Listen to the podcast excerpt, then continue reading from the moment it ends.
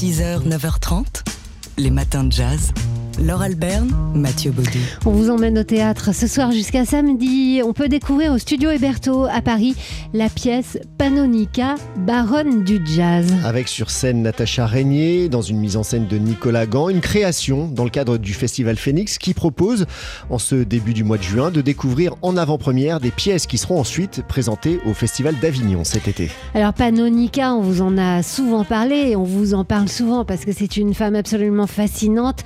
La baronne Panonica de Königswarter, descendante des Rothschild, bienfaitrice des musiciens de jazz, des Cats qu'elle hébergeait dans sa maison new-yorkaise et notamment de Thelonious Monk dont elle était l'amie. Une femme libre, résolument libre.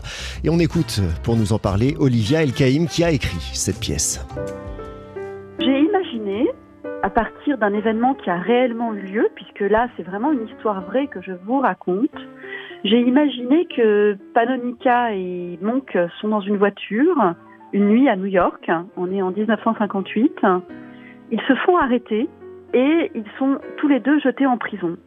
Il se trouve que dans les années 50, aux États-Unis, un homme et une femme, une blanche et un noir, n'avaient pas le droit de se fréquenter et encore moins euh, d'être euh, côte à côte dans une voiture. Ils se font arrêter, ils sont en prison et hum, dans son cachot, euh, repense à sa vie, à ce qui l'a mené à divorcer de son mari, le baron de Königswarter, et à être privée de la garde de ses enfants pour rejoindre ces musiciens qu'elle va financièrement et affectivement euh, soutenir. Olivia El donc, qui a signé ce texte, Panonica, baronne du jazz, qu'on peut découvrir donc pendant trois soirées seulement, hein, avant d'aller l'entendre, euh, la voir euh, à Avignon cet été, dans le cadre du Phoenix, Phoenix Festival au Studio Héberto à Paris, dans le rôle de la baronne euh, Natacha Régnier, accompagnée du musicien Raphaël Sanchez, parce qu'il y a de la musique live aussi sur scène, et le morceau qu'on entend sous notre voix euh, c'est le pianiste Thelonious Monk qui a composé ce morceau qui s'intitule Panonica.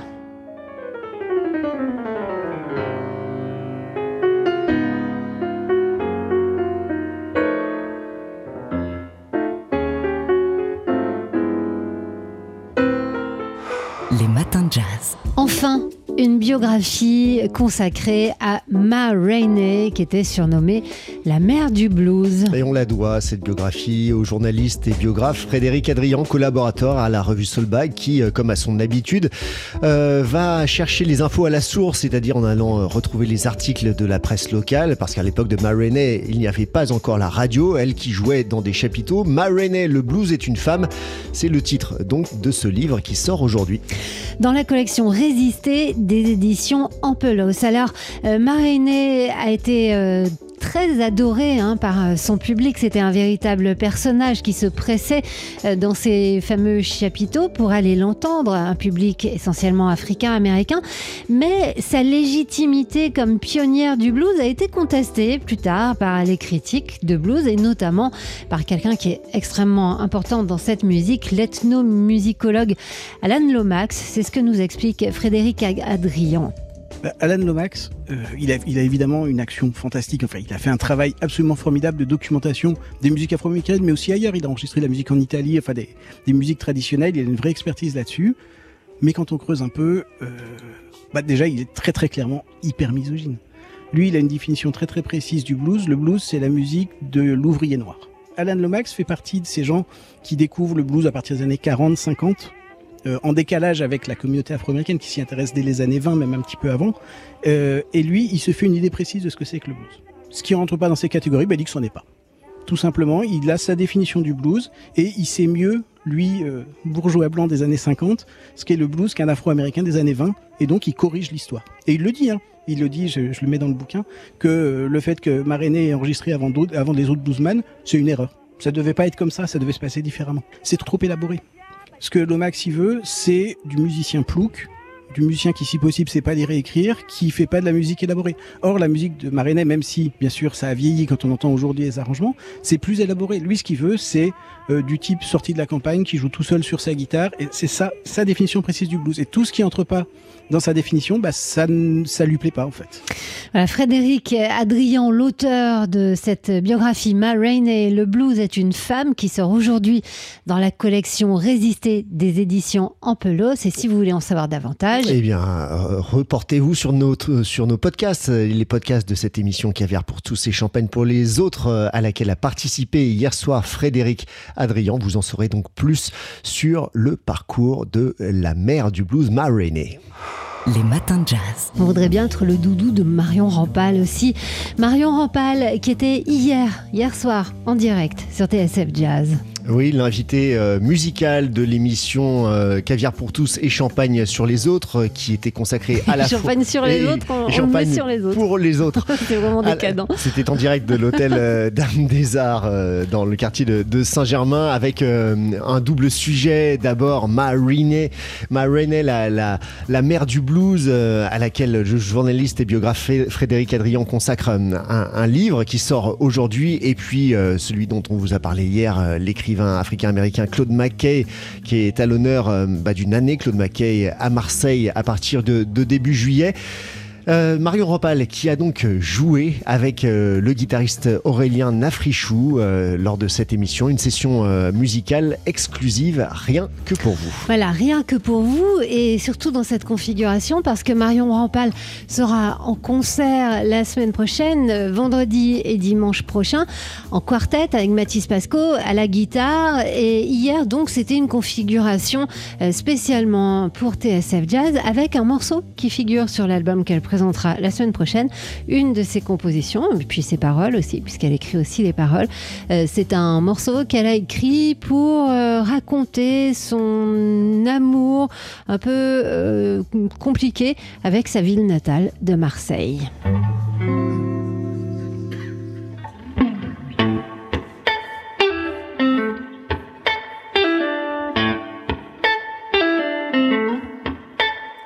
Toi, grand ciel bleu vois pas pousser mes fleurs à l'ombre. Dans le grand vent, emmène-moi me perdre sur le monde. Et toi, la mer, loin à toi, mon sel de bohème. À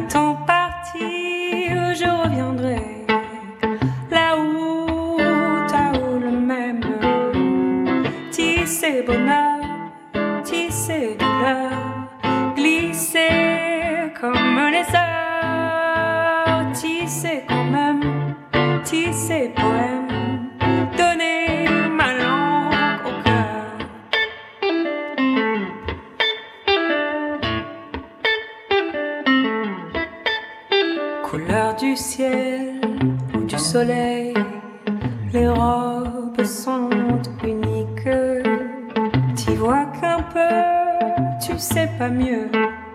Tu risques, tu te piques. Tisser bonheur, tisser douleur,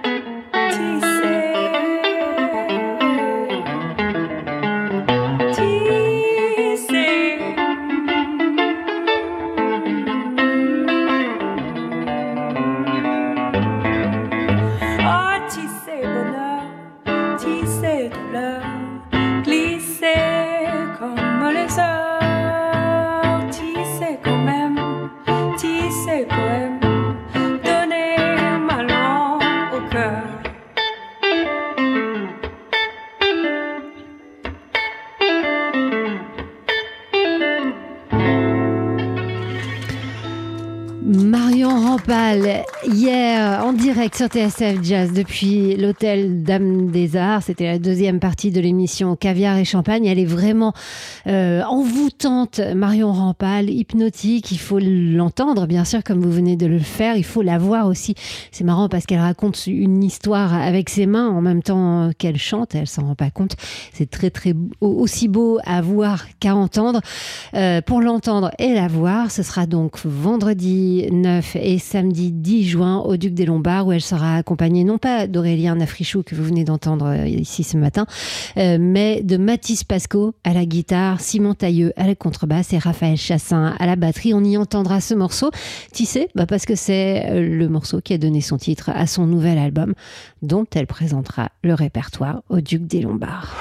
Les matins de jazz. Alors prenons un peu de hauteur et de légèreté. Un mimosa en plume oui, un mimosa qui n'est pas en fleurs mais en plumes, des chaussures en plumes ou encore une moto recouverte de plumes. C'est une expo donc tout en, légèreté et en poésie que nous propose euh, en ce moment le musée des arts précieux Paul Dupuis à Toulouse. Un musée des arts déco qui veut faire découvrir des créateurs contemporains dans des savoir-faire ancestraux et c'est donc tout le propos de cette expo haute voltige œuvre en plumes de Maxime Leroy. Maxime Leroy qui est directeur artistique de l'atelier de plumasserie du Moulin Rouge notamment.